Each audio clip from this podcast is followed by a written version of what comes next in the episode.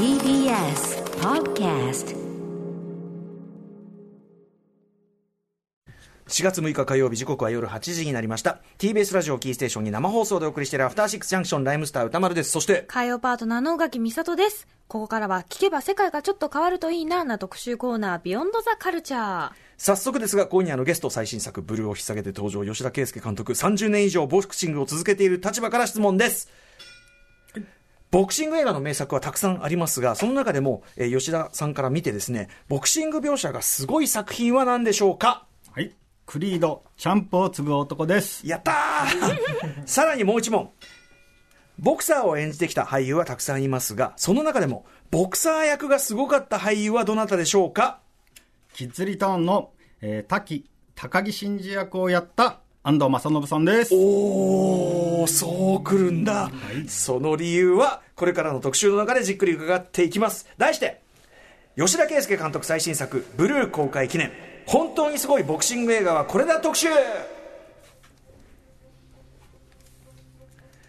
はい、えー、もうまあね、三角、バクシャウマさんとビッグマウス、ヒメアノール、愛しのアイリーン、犬猿なんかもありました、などなどなど、えー、毎回心にぐさっと刺さる傑作、送り出す吉田圭作えー圭介監督の最新作、ブルーが今週金曜日4月9日から公開されます。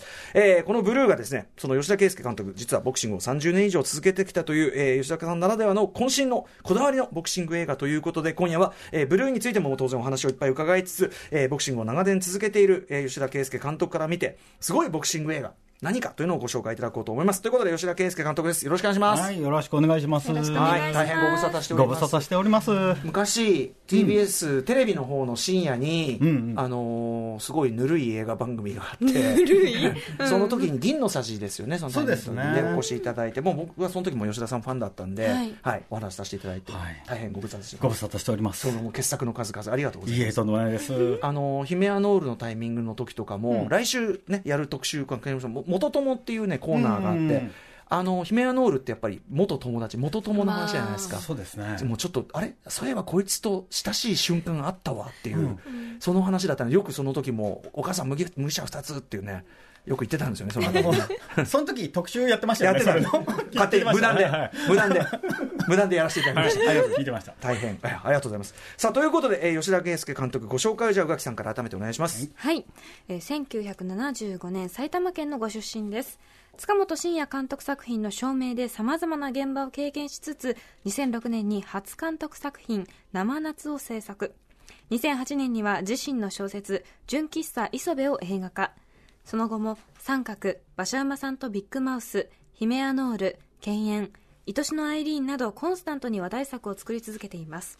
そして今週金曜日から監督、脚本、縦指導を務めた最新作「ブルー」が公開されます。縦指導って、つまりそのボクシングの、まあ、そのそうですね。戦い方っていうか、そういう振り振り付けというのかな、そういうことですよね。そうです。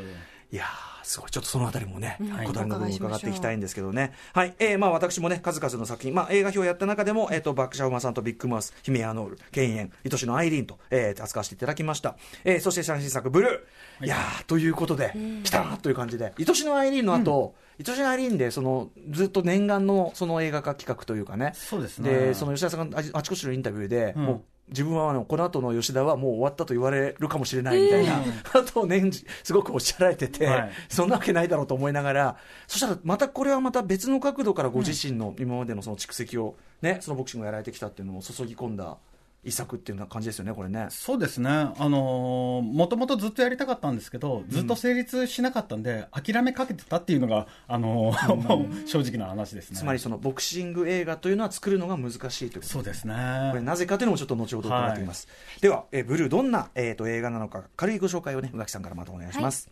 吉田圭佑監督が脚本、縦指導も務め、ボクシングに情熱を燃やす若者たちの生き様を描いたドラマです。ボクシングを愛し、誰よりも練習を重ねるが、試合に勝てない弱小ボスカーのボスボクサーのウリタ。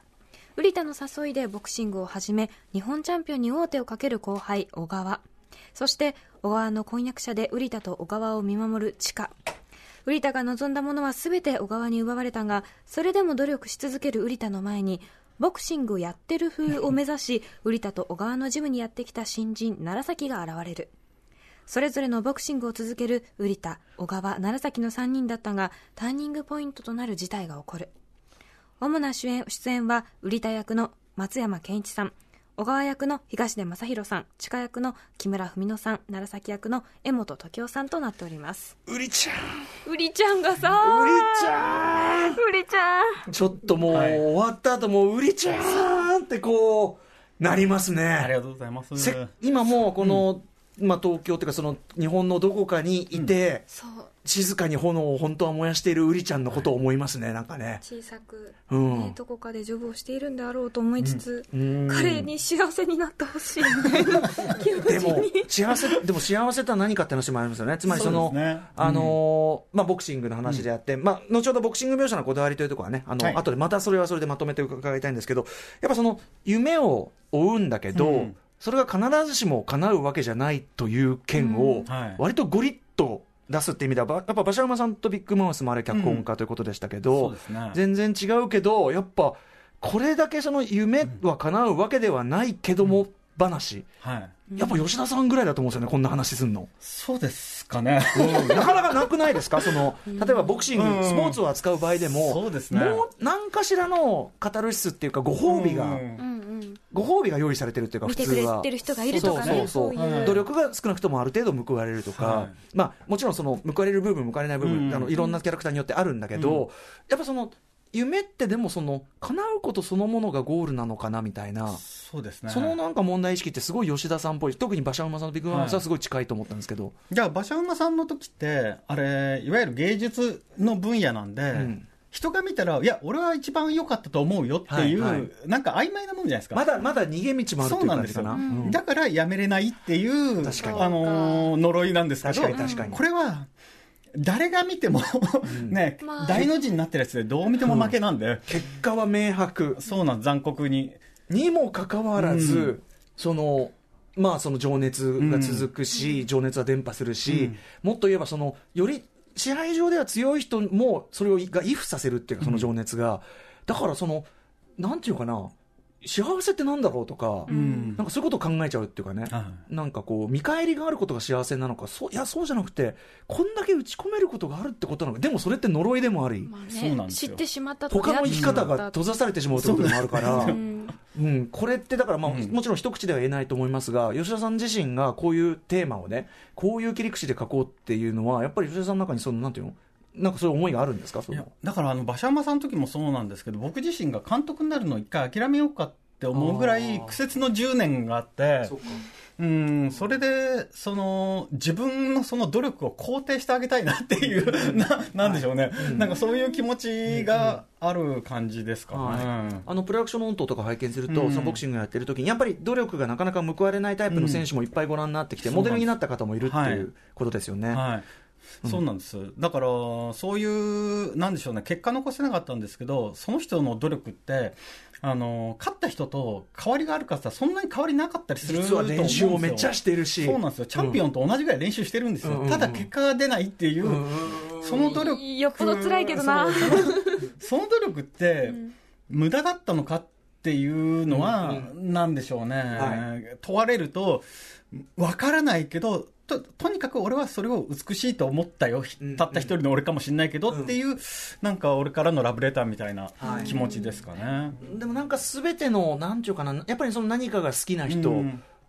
に対するあのエールっていうのかな、なんていうかな、肯定っていうか、感じもしましたね、そのはい。好きであることそのものが、そのなんていうか、少なくともその人だけの人生っていうか、あの意味を持たせる、誰かに似た人生じゃなくてっていうか、なんかそういうのはすごく、まあ、自分自身も全然こう人と違うルート来てるけど、っていうようなのもすごく思ったし、あのあと努力するとするとなかなか結果出ない感じは当然あって、ここちらの業界とかも、なんかだからやっぱ、それでものうりちゃんの感じ、でもううりちゃん、その松松山さんがまた、松山ケンイチさんの佇まい、そうなんですよね。あれがまたなんていうのかな、他の人だとまたちょっと例えば割れ身の部分が勝っちゃったり、うんなんていうんだろう、成人っぽくなっちゃったりね、逆に。うん。でも松山さんってなんか本当に、あ本当にそう思ってんだろうなみたいな。うん。ななんでしょうね。あの濡れた犬みたいな 感じ。うんなんか クーンって泣いてそう。そうなんですよ。なんかそんなそんなような感じでもう見ててなんかギュッてしたくなる、はい。これだからやっぱキャスティングがね、それぞれもちろん松山さんはそういう意味で、でも悔しくないわけじゃないし、あの木村の文乃さんがね、うん。あの帰ってきて、これ一緒に試合見てて、自分が負けたことをじギャグ的に、自虐ギャグ的に茶化してて、平気なのかなと思ってたら、あこの人、やっぱその負けても悔しくないのかなと思ったら、そんなことないよ、うし後ろ姿見て。見せてないだけなのっていう。のとかってね、もあって、でも町山さん、本当に絶妙でしたね、あの優しい、っていうか、町山さん自身がきっとこういう人なのかなっていう優しさ。そうなんですよね。だからあんまり役と本人の境目がよくわからなかったですね。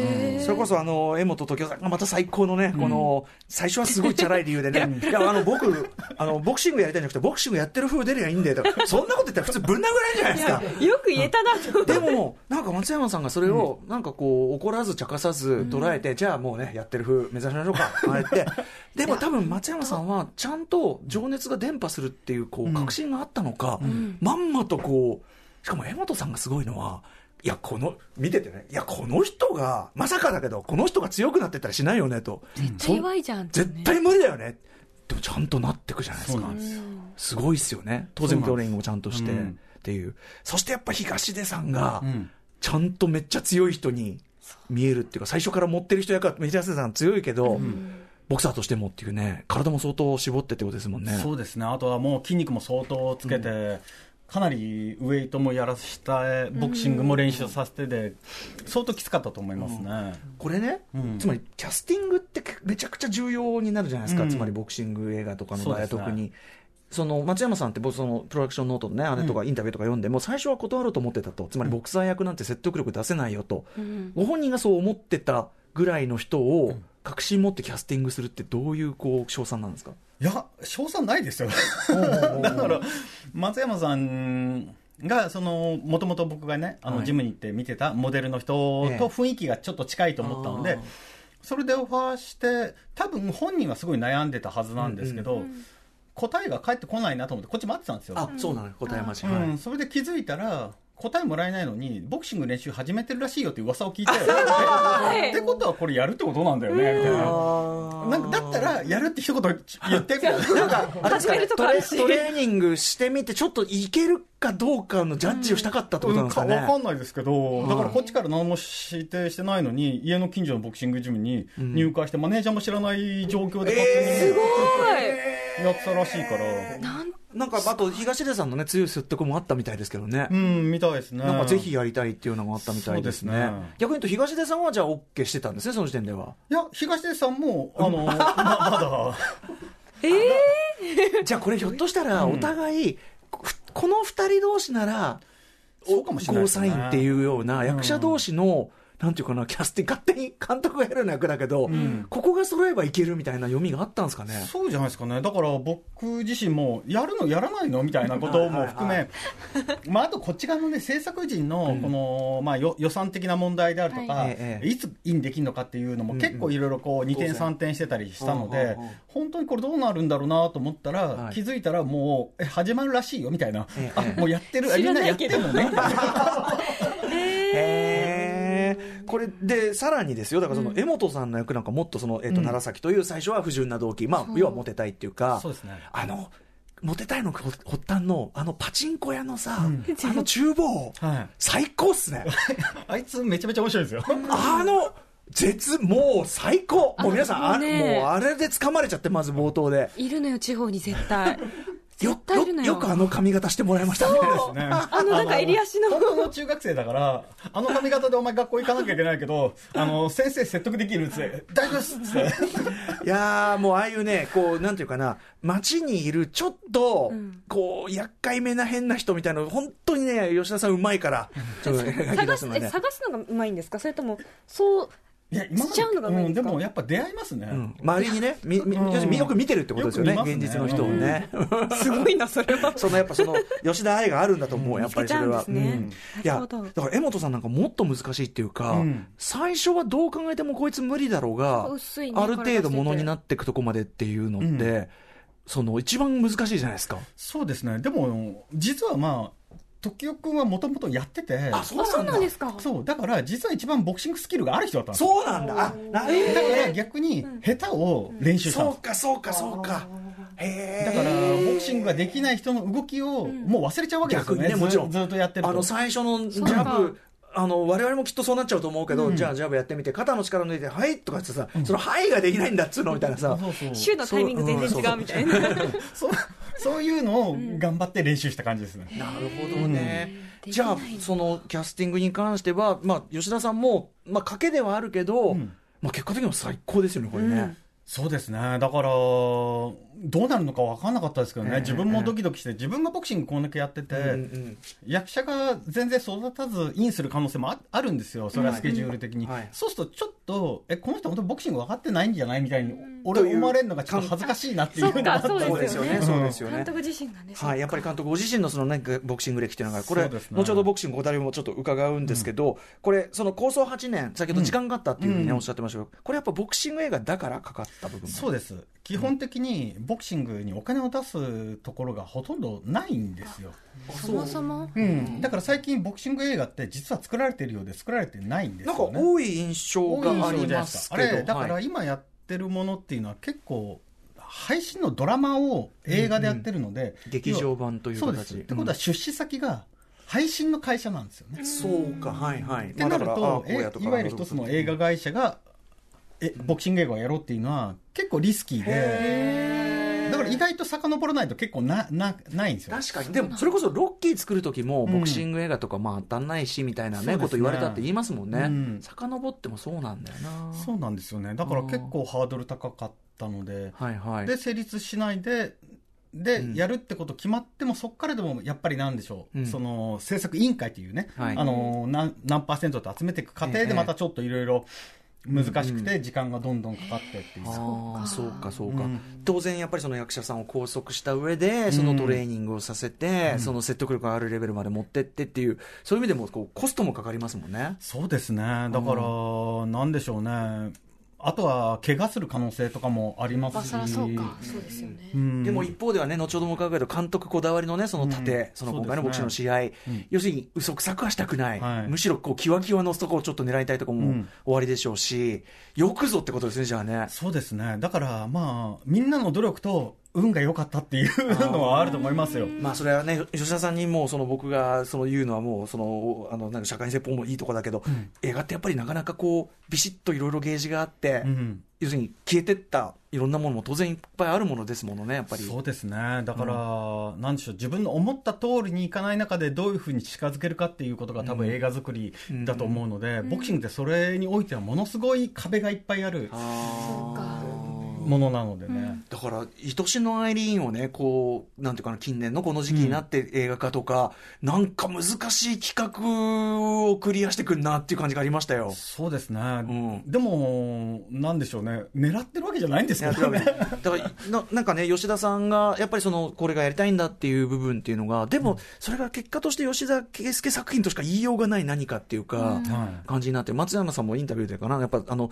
よよしあの吉田さんの映画はあの言葉で説明しづらいって言って、だからあの確かにそうかもしれない。そのもちろんストーリーは説明できるけど、残る考えが、うんうん。なんかちょっとカテゴライズしづらいっていうか他の映画とちょっと似てない考えが残るものが多くて、もうヒメアナルとかも、どういう気持ちになれてんだよみたいな、最高だけどみたいなさ最低だけど最高だみたいな、うん。最 低最高もね常につきまとうことですからで特にやっぱ今回のこれちょっと、ね、なかなかさっきからこうあこれは、ね、難しいですね。そう難しいけど、言っちゃえばそういう分かりやすいこうなんていうかなカタルシスアンチカタルシスというか、ん。そういう作りであることそこも一つハードルではありますよね。そうですね。でもなんでしょう。プロデューサーに俺が説得したのはなんでしょう。ボクシング版の時はその青春をやりたいって。ほうほうほうほう。だから本来もっと静かな映画でいいという。要は時はそうそうか。をボクシングジムに例えて、はいはい時はボクシングジムがあったとしたらっていう感じで去っていくものもいて成功するものもいてはい。入ってくるものがいてっていう一個のジムを、えー舞台にしたという。なるほど。そっか試合の勝ち負け、確かに試合の勝ち負けそのものに重きがということではないですもんね。そうですね。ああ、そうか。でもやっぱりそうですね。だからこれ、これはその、勝った負けたの話というよりは、やっぱり情熱をそのいかにキープし続けられるか、ん。あとはそのやっぱ情熱の電波っていうかね、で、それは本当に損得じゃないし、うん。っていう、あとはやっぱりそうだな、これだけボ、逆に言うとボクシングっていうものが持つ魅力、いろいろ普遍的な捉え方もできるけど、やっぱりその、なぜそこまでっていうさ、うん僕らからすると逆に、僕らはもう木村さんの、木村文乃さんの視点っていうか、そうですか。なんで？みたいな、うんなぜだと？死ぬかもしんないんだよやめなよっていう気持ちがすごい分かっちゃうけど逆に、ってことはボクシングって何なのと。そうそうですね。その、ボクシングって何なんだが、これだけ浮き上がるのがすごいなと思って、なんかそういう、なある意味純ボクシング映画にもなってる気がするんですよね。はい。だからなんか不思議なのが、結構このボクサーにこの映画を見てもらって、この間ボクシング雑誌の取材も受けたんですけど、はい。その人が言うには、もう、初めてちゃんとボクシング映画、うんうんうん。俺たちをちゃんと描いてくれたって言っていただいて、逆に言うとボクシングを知らなくてボクシング映画好きな人見ると、はい。ボクシング映画っぽくないっていう、うんうんうん。逆を言うんですよね。はいはいはあだから結構何かを背負って戦うとかそういうものがボクシング映画みたいな感覚だけど、はいはいはいはい。ほとんどのボクサーって、ん別にそんなに背負ってないんですから、ボクシングが好き。ボクシングが好き。ボクシングに勝ちたいはい。っていううんうんものなん。で、はいなんか家族がどうのとかそうはいはい。いうこととか、親父のためにとかじゃなくて、い。や、はいじゃなくて純粋にただボクシング勝ちたいんだよっていうのが、本来のボクサーの姿なんだけど、そうですよね、そりゃそうだ。そうなんだけど、ドラマにならないから。うんうんですよね。な そうなんですよ。だから結構も持っていけば持っていくほど、うんうんうん。なんでしょう、ボクサーからすると、これ俺たちじゃないよね、みたいななるほどね。距離を感じちゃう。そうだよね、言われてみりゃ。確かにそう作中ででも勝ちたいんだよなって、うん。あそうかそれで戦ってるのかってうん。かそこでそうなんですよ。なるほどってなったところはありました、うんうんうん。あのーそののあのこれ全然僕はねあのロッキーが大好きな上で言いますけど、うん。あのロッキーをねすぐ恋人に見せたがる症候群っていうので、まあ DJ ジンというところが現奥さんに見せて またあの鼻水を垂らしながら泣いてたら奥さんが普通に、あの私のためにね、ボクシングの試合に勝つとか言ってるけど私のためになら普通に働けっつって。間違いなさすぎる。あの迂回してんじゃねえよみたいなこと言われてたそれだあなたが好きなだけだろうと。そりゃそうだみたいになったんだけど そうそう。でもまさにだからそういう意味では純ボクシング映画に本当に初めてなってるというか。そうですね、そのつもりで作ったので、ただこれって、伝わりづらいだろうなっていうのは結構思ったんですよ。んだから、あるある程度、こう、奈良崎であるとか、な奈良崎は割とハウトゥーものに近いんですよね。はいはい。うんうん。うん、なんかそういうような要素を入れたりとか、割といろんな人に届くようにはつ、はい。作ったつもりである。外からちゃんと入ってくるようにね。なるほどね。楢崎がまたすごくいい清涼感というか。やそうなんなら、なんなら、長崎が普通だったら主役になってもおかしくない立場なんですよね。そうですよね。だから普通のボクシングは奈良崎が主役なんですよ。うんうんうん、なるほどな、いやいやいやいや、いいですね。いや、なかなかでも、あの、改めて、やっぱね、吉田さんの映画ってね、こう、なんでこんなに何度も見ちゃうのかとか、なんでこんなに惹かれてんのかわかんないって思うとこあるんだけど、なんかちょっとそれの一つ、ちょっと今、あの、なんていうの、一つ補助線を引いていただいた感じがします。ありがとうございます。はい、ありがとうございます。さあ、といったあたりで、えー、ブルーボクシング描写、この後ブルーのボクシング描写のこだわりの部分も伺っていきますが、えー、吉田監督は、じゃあそんな吉田さんが、はいこれまでの映画史の中でですね、ボクシング映画、まあ多分ね、いろんなこう見方があると思いますんで、そのあたりをですね、教えていただきたいと思います。はいえー吉田さん、引き続きよろしくお願いします。はい、よろしくお願いします。今夜も生放送でお送りしているアフターシックスジャンクションこの時間は特集コーナービヨンドザカルチャーはい、えー今夜は吉田圭佑監督渾身の最新作「ブルー」の公開を記念して、えーボクシングを30年以上続けている吉田圭佑監督から見てボクシング描写がすごい映画は何かボクサーがすごいボクサー役がすごい役者は誰かなどなどすごいボクシング映画をご紹介いただきさらに、えーその上でブルーのボクシング描写のこだわりの部分も伺っていきたいと思います。引き続き吉田さんよろしくお願いします、はい、よろしくお願いします。えっと、改めてなんですけど吉田さん30年って、えっと、いつからなぜ始めたとか？まあ、中学校2年生の時、まあ、中学校1年生部活やってたんですけど、ええ。やめちゃったんですよ、なんか、あの団体行動が苦手だったんで、あそれでボクボクシングジムを、はい。あの電車に乗って通うようになってっていうところから、まあ、辞めたりする時期もあったんですけど、ええ。なんか辞めれなくて、ずーっといて、今日もジム終わってからここに来おました。ええあのボクシングにしようと思ったきっかけとかあるんですか？や、それがもう覚えてないんですよね、もう。へー。そっか30年も前だと。それこそウリちゃんもね劇中の松山さん演じるうん。ウリちゃんも、まあ、とある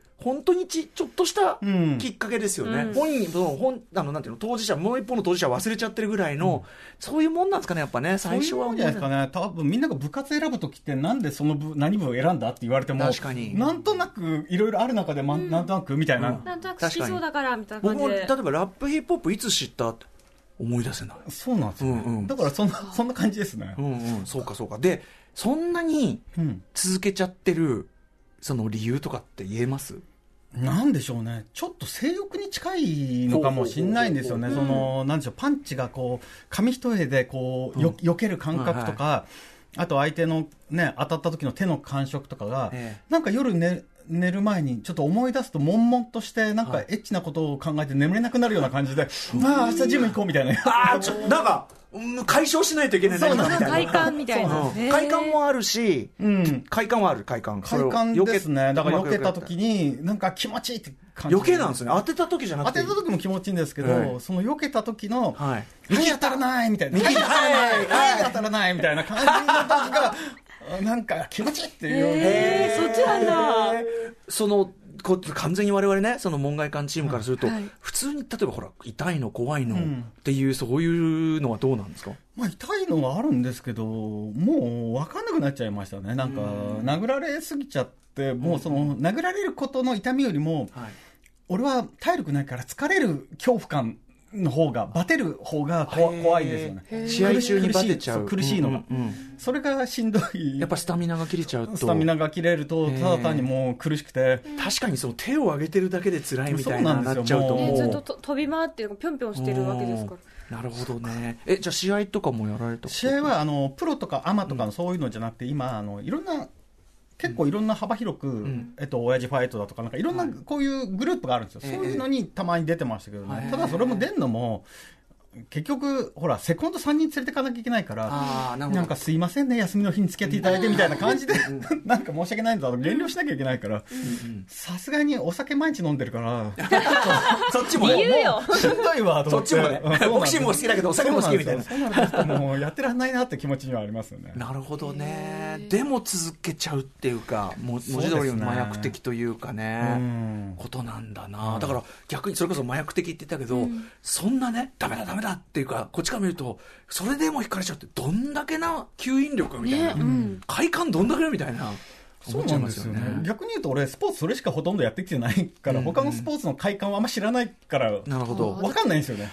ま、松山さんがね、そのウリちゃんが劇中で、そのあんたもね、そのもうそろそろこんなことばっかやってないで、他のに何やっていいか分かんないんですよねって、うんしみじみ言うじゃないですか。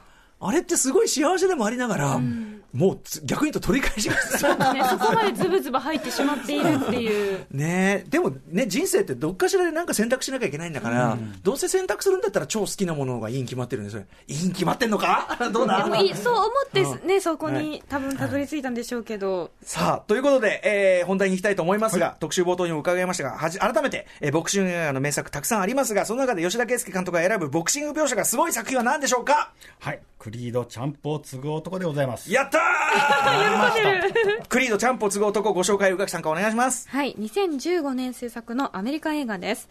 シルベスタ・スタローンの代表作、ロッキーシリーズに登場しました、アポロ・クリードの息子、アドニス・クリードの葛藤と成長を描いた物語。自分が生まれる前に死んでしまった偉大なチャンピオン、アポロからボクシングの才能を受け継ぐアドニスは、亡き父のライバルで盟友、ロッキー・バルボアと共にチャンピオンに挑戦します。主な出演はアドニス役のマイケル・ B・ ジョーダン、ロッキー役のシルベスター・スタローン、監督、脚本はライアン・クラクーグラーが務めました。吉田さん、僕は嬉しいです。今、はいこの BG を聞いてるだけでもう泣きそうになっています。てか、あの、泣く自信あります。はい。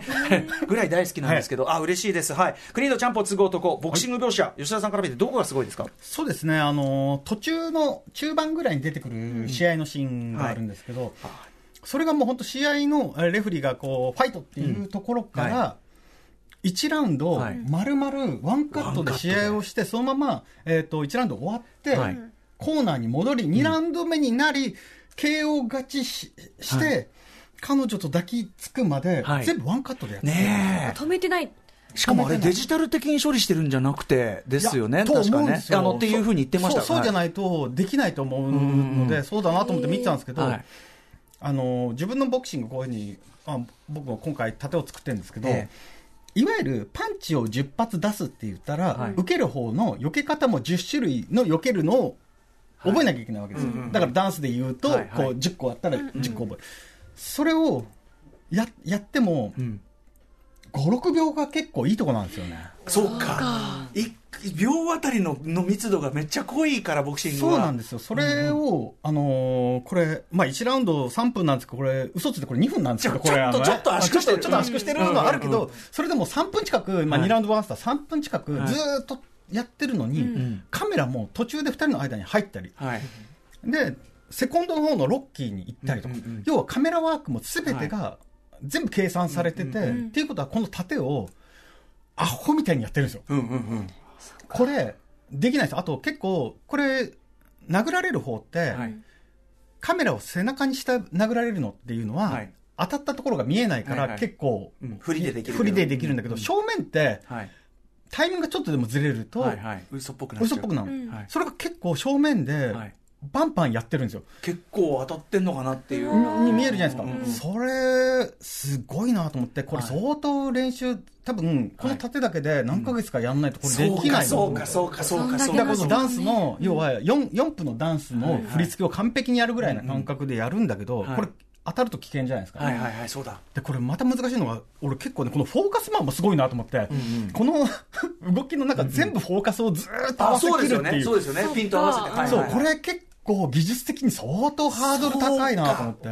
だからあれそのおっしゃった通りその全てのその完璧な段取りみたいなのがもうか技術陣に至るまで全部が一糸また乱れずうまくできてみたいなことなの。これね、2ラウンド目になった時って、ほぼドミノ倒しの後半の方みたいな感じになりますよね。なんか。そう。もうあと一箇所失敗したら。プルプルプルプルしてるわけですよ。それで、一番最後の彼女が、勝って抱きついて、こんなに強いと思わなかったわみたいな。はいセルフカンダラとかって思ってたら、ね。もうほぼドミノの一番最後のあのしかもあそこテスト・トンプソンがちょっとなかなかトリッキーなさちょっと一回 一回ビンタしてあの思わずビンタしちゃってでごめんこんなに強いって。そうそう。だからあれを毎回ベストでやんなきゃいけないですもんね。ああれだって、自分ボクシング練習してないのに、はい。こんだけやった男たちのを、私がセリフ一言噛んだらやり直しとかと思ったら、俺ガクガクして。緊張感。いやスタローンなんか噛む可能性大だからこれう。ん。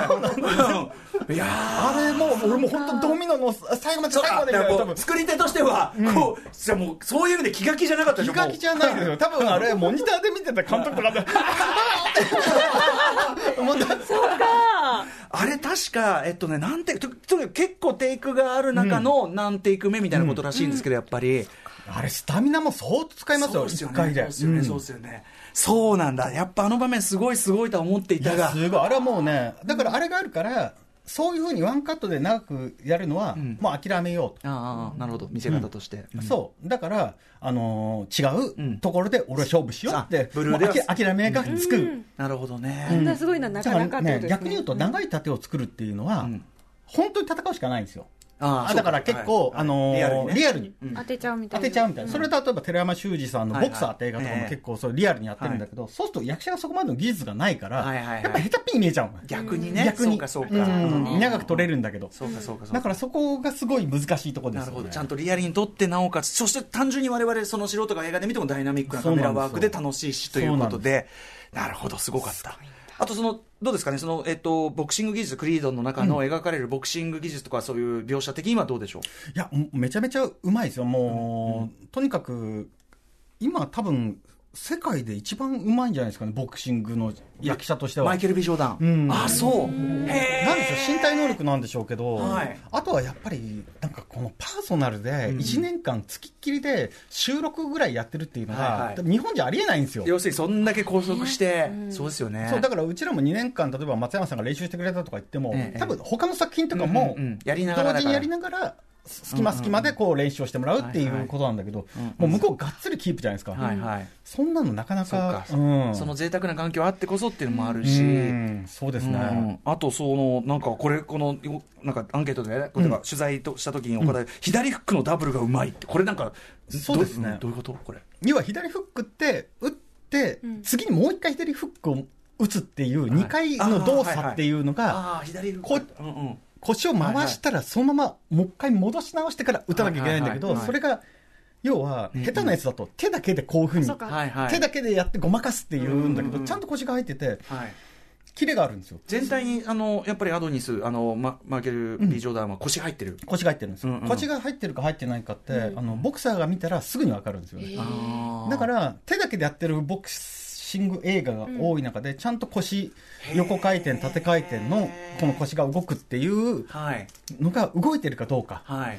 あとは出した手と逆の手はいはい。が下がらないかどうか、ああー下がっちゃうんですよ。こ下がっちゃうんだ、まあ下がっちゃう。ガードがってことか。うん。ガードが下がっちゃうんですよ、はいはいはい。これが、まあ、本当はこういうふうに打たなきゃいけないんだけども、下がっちゃう。これを実戦で戦ってる中で、やっぱりそれをずっと貫くのって難しいんですよ、なるほどなるほどなるほど。それは本当にプロボクサーでもやっぱ下がるくらい打たれて試合で負けるんで、そうかそうか。あの下がって下がってるなんてやってますもんね。言われてますもんね。そうそれが世界チャンピオンでもそうなるんですよ、はいはい。なんだけどこの縦のこんな頭を使わなきゃいけないのによくそれがそうですよね。自然に反応してるわけじゃなくてそうなんですそれをだから神業なんだ結構。そうなんですだから分かんない。相手の人はプロボクサーなのかはい、分かんで。ないですすけど、あの、ああの映画は、えっと、一作目少なくとも相手全部プロですね。はい、ただプロボクサーの場合今度覚えるのが苦手なんですよ。そうか。あの役者と違そうだってできちゃうんだもんね。あのできちゃってるのと、そうか。あの物を覚えるっていうことをやってきてない人たちじゃないですか、あの役者さんはなんかこのダンスとかの振り付けから何から覚えるなんて、そうだ。うん、自由に戦うことしかやってない人たちです。だから、あの、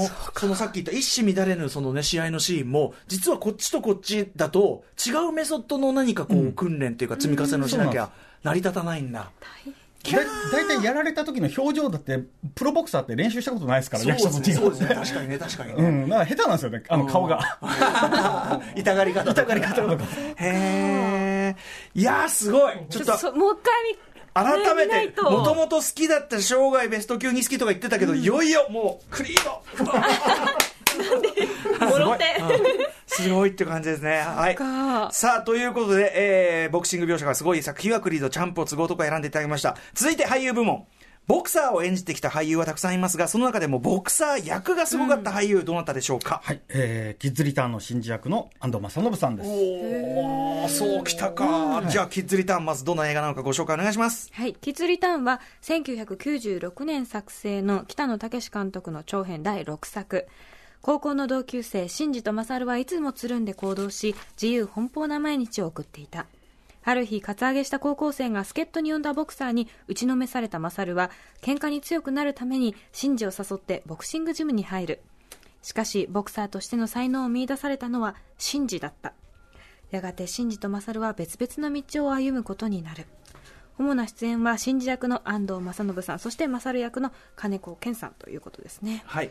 えー、ということで、えっ、と、安藤、あんまあ、たけしさんがね、多分ボクシング一応やってたってことですよね。ちょっとやってたっていううさっきますうん。ね、というのがあるからこそのキッズリターン、まあ、ボクシング役ということですけど、えっ、と、はい。ということで、安藤さん、どこがすごいですか？えっとねかっこいいんですよとにかく、ん。スマートで。かっこいい。あのーとにかくパンチがすべてコンパクトであって、これで特に左ボディーブロはい。左ボディーブロー、ー、左の左ボディーブロー。左のフックのボディですね、下からそれそうです。それがめちゃくちゃ難しいんですよ、あのー普通にただボクシングやってても多分1年以上はか様にはなんないんですよ、うんうん。他のパンチってごまかせるんだけど、ん左ボディって結構へなんでしょう腰が入れづらくて、はい。難しいパンチをそれをねすごいスマートに打つんですよね、へでなんでしょうね。彼のその風貌とはい髪型とうん。佇まいとはい。ボクシングがすごい噛み合ってるんですよ、そのボクシングスタイルというか、はいはいはい。だからすっごいスマートで、はい。シャープで、うんうん。なんでしょうね結構だから迫力はないんですよね、うんうんうん。逆に言うともものすごくコンパクトうんにペンっていんうパンチの打ち方をするのが、ん。ボクサーから見てあかっこいいというか、はいはい。あ分かってるなというか、やっぱり実際の、今回もコンパクトにまとめてってね、こそうですね。楢崎がこう唱えますけど、やっぱりそのド派手に振るとかっていうよりは、本当はぐっと、そうです。あんまり少ない動きで。だから基本的にボクシングって普通の人が考えるボパンチを打ちづらいフォームなんですよ全てが、はいはいはい。普通の人からすればそう普か。通だったらもっと腕を広げて大きく振り回して打つ方が楽なんだけど、うん。コンパクトでスンっていうだけのはいはい。パンチっていうのはものすごく窮屈でやりづらいんだけどそうかそれをマスターしていくってで、そこにこそプロというか、それが出るわけですよね。そしてそれが安藤さん、かっこよく見事にできてると。キッズリターンも見直したくなるはわ。なんでなんですかね？うん。そその身体能力の結果なのかそういう振り付けがあったのか。うん。安藤さんがまだ売れてなかったっていうのがでかいと思う。あそつまりそのの時間をかけられたってこと？だから練習期間あとたけしさん自身も、うんずっと撮影してるわけじゃない人ですよね、あの同じ番組とかも持ってらっしゃるので、撮影の合間にも休みがあるわけです時よ。間がある。そうなんですよ、だからそこの調整っていうのもかなりでかいんですよね。結果としてちゃんと時間が取れる作品になっていたというか、なるほどね。1996年、キッズリターンの安藤正信さん、えー注目いただきたいと思います。そしてですね、ちょっとこれ軽くにしたいんですけど、はい。えっと、逆にね、はい。ボクシング映画、まあ、吉田さんの目から見ていろんな映画の中で、うん。ここが変だよ、ありますか、はい。そうですね、えー、と例えばあのクリード、チャンプを継ごうと。か。さっき、今さっきまでめちゃめちゃ褒めていいいいって言ってたじゃないですか。どうなってるんですか、はい。どこが変ですか？いや、はい。なんかそもそも、ん。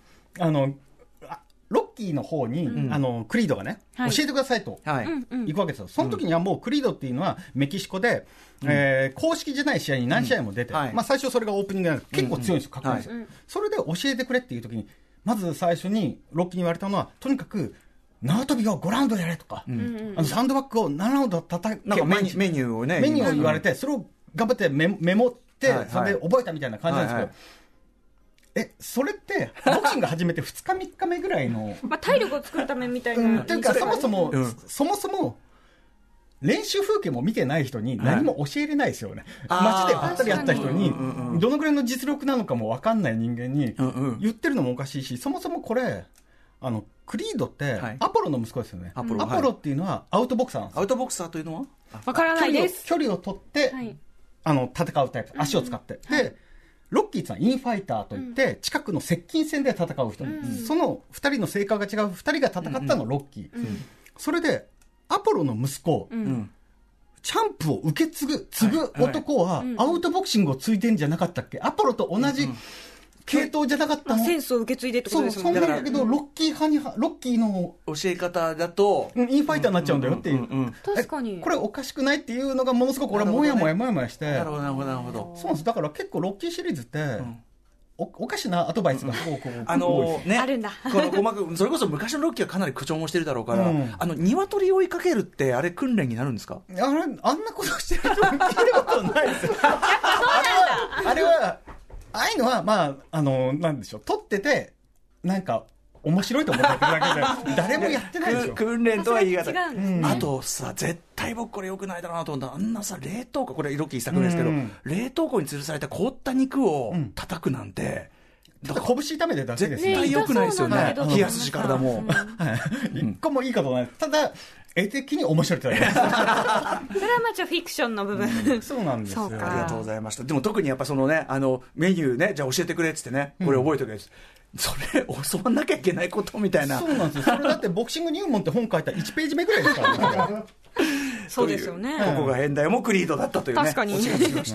はい。ということで、えー、まあ、残りの時間で改めて、ではね、そんな、えっと、吉田さんがですね、まあ、今回のブルーに込めたボクシング描写面のこだわりというのをはい伺っていきたいんですけど、はいこう、他でやってない部分としてはどのあたりでしょう？そうですね、割と、た盾のな、僕は盾作ってるんですけど、結構、まあ役者さんが怪我しないようにもあるんですけど、えやっぱりこう、よく見ると、普通の人は分かんないですけど、顔面開いてんのに顔打たずにボディとか打ったりとかするんで普すよ。通、当たっちゃうこんなからね。空いてりゃ、こっち行くでしょそうなんですよ。顔狙うのにそうなんですよ。だから、基本的に倒すための戦い方をしてないんですよ。だからボクサーが見たら、要はこれは安全なところにパンチを出ししててそうか、そう、か、そうか。で、打つ方も、あえて外す軌道で打ってるのが分かるんですよ当てに行ってないなとそうなんですよね。だから、それがものすごく、なんで、なんで顔開いてるのにボディしか打たねえんだこいつとかっていうのがイライラしちゃうんですよ、見てて。わかる人から見えたら、そうそうか。なんですよ。だから、そういうのは全部一個もやらないんで、んうんってことは、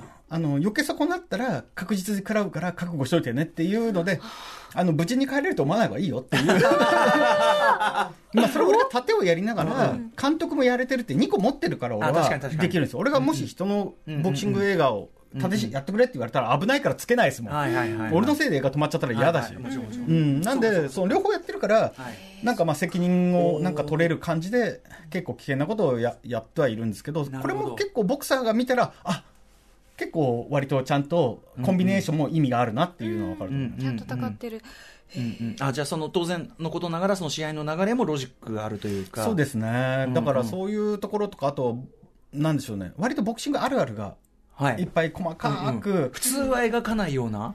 そうですね、普通は描かないような、例えばボディーブローを食らってダウンをするっていう、大体ボディ食らって、ボンって、うわーって倒れるんだけど、はいはいええ。結構よくあの、ボディを食らって、俺もそうなんですけど、いけると思って2歩ぐらい動くんですけど、2歩動いてから倒れるんですよいけいけそういけないっていう。気持ちいい後から来るんだ体がついていかあのないね、ボディって後から来るんですよ。この、込み上げてきて。それが、本当2歩ぐらいで、結構、うーん、いけないっていう。リアル。そうそれそうなんだ。それを結構やる、そのモノマネするとボクサー大体笑うっていう。えあるある。あるある、そんな倒れ方あるっていう、結構そういう細かいなんか、下手くそに見えるんですよ。それダウン、ダウンが下手だなって見えるんだけど、ボクサーから見ると、すげえあるあると思って。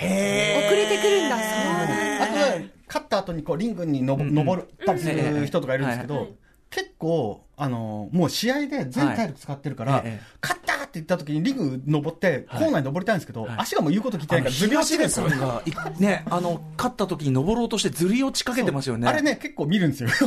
ああそうなんだ。調子こいて行きたいんだけど、もう足が言うこと聞いてないで。あれはじゃあそのアクシデントっていうよりはそういう描写とそ、いううかあれはちゃんと台本にも書いてある。そうなんだ。へあーのすごいだから、その、うまい感じでずり落ちてって。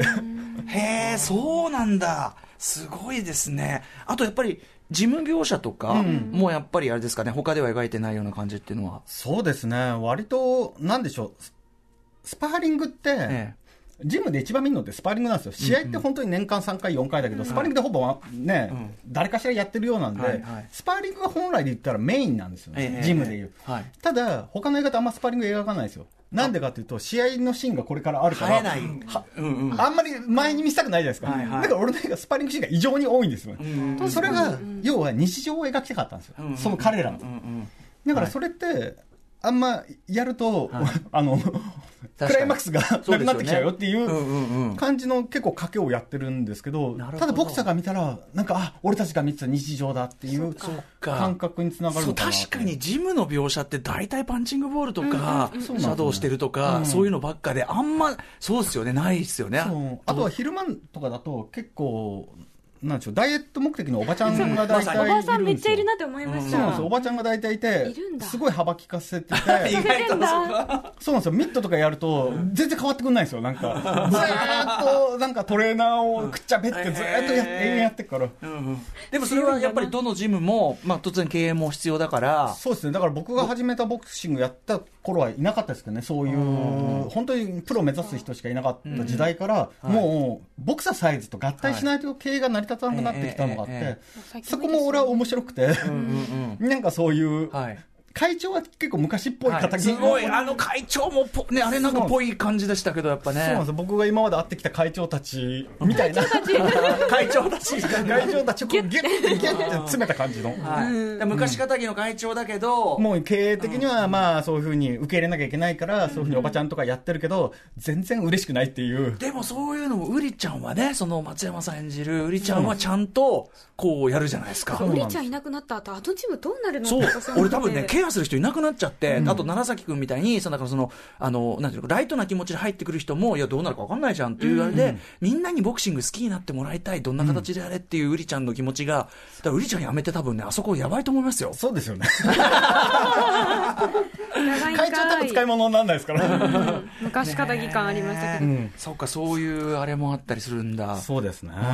そういうでもその監督の意図た例えばそういう際どい盾みたいなのも、うん。まあ、俳優陣の皆さんもバッチリ答えてってことですよね。そうですね。だから結構その、ボクシングの練習っていうのは、まあ、ボクシング指導の松浦さんっていう、いつもね、いろんなボクシング松映画やって田さんってちなみにえっと、劇中でも、今回出てる、ああのの、比嘉っていう役で。宇垣さんがムカつくって言ってた。マジでムカつくそう、あの人が今の日本ボクシング映画をほとんど、あの、ボクシング指導から縦指導も全部やってるんですよ、あの人。だから今回、あの人が俺に縦指導を食らうっていう。だからあのムカつく動きは監督がつけてるあじゃないの動きなんですかなんか踊ってたりウェーイってやっそう、あたりれ、いるんですよ、そういう。おどけなんおおどけのやつがいて。イラッとさせるイラッとさせるやつが、まあでもね、外人に多いですけどね。へでも日本も相当、なんかそういうお調子系のやつがいはい。いてうん、うんなんかあれ、多分、相手側のん方だったはら、いすげえ悲しい気持ちになる。ですよ。しかもそこそちゃんと強いからやだ。え、その松田さんに数字付けしていただいてと、その。そうですね。うんだから、その松、あのー松浦さんは、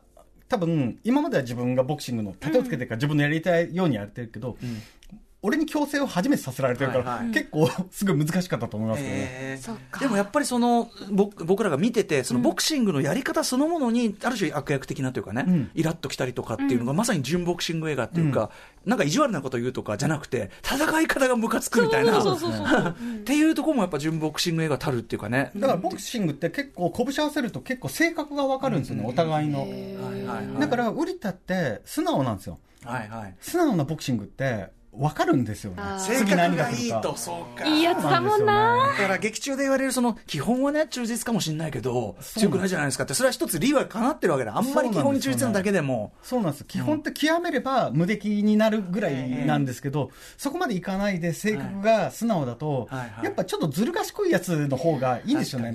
やっぱ騙し合いなんで。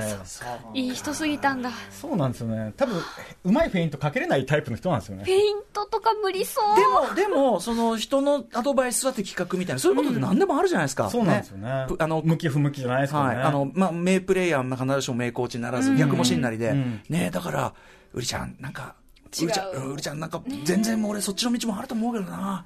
なんだこの話って。そうですね。実在する大好きすぎる。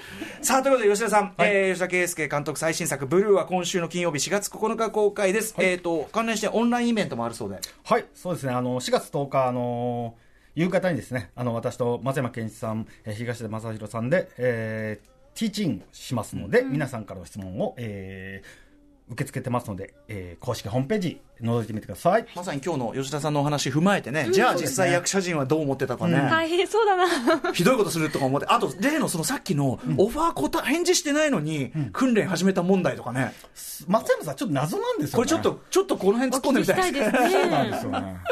はい、えー、ということで、あの、よあと、ムービーウォッチメンもね、ガチャ当然入れさせていただきます。あの生意気な、すみませんね。やらせていきますけどね。はい、ということで、えー、ブルーの大ヒット祈願しております。はいえー、ここまでのゲスト、吉田圭佑監督でした。ありがとうございました。はいどうもありがとうございますありがとうございました After Six Junction.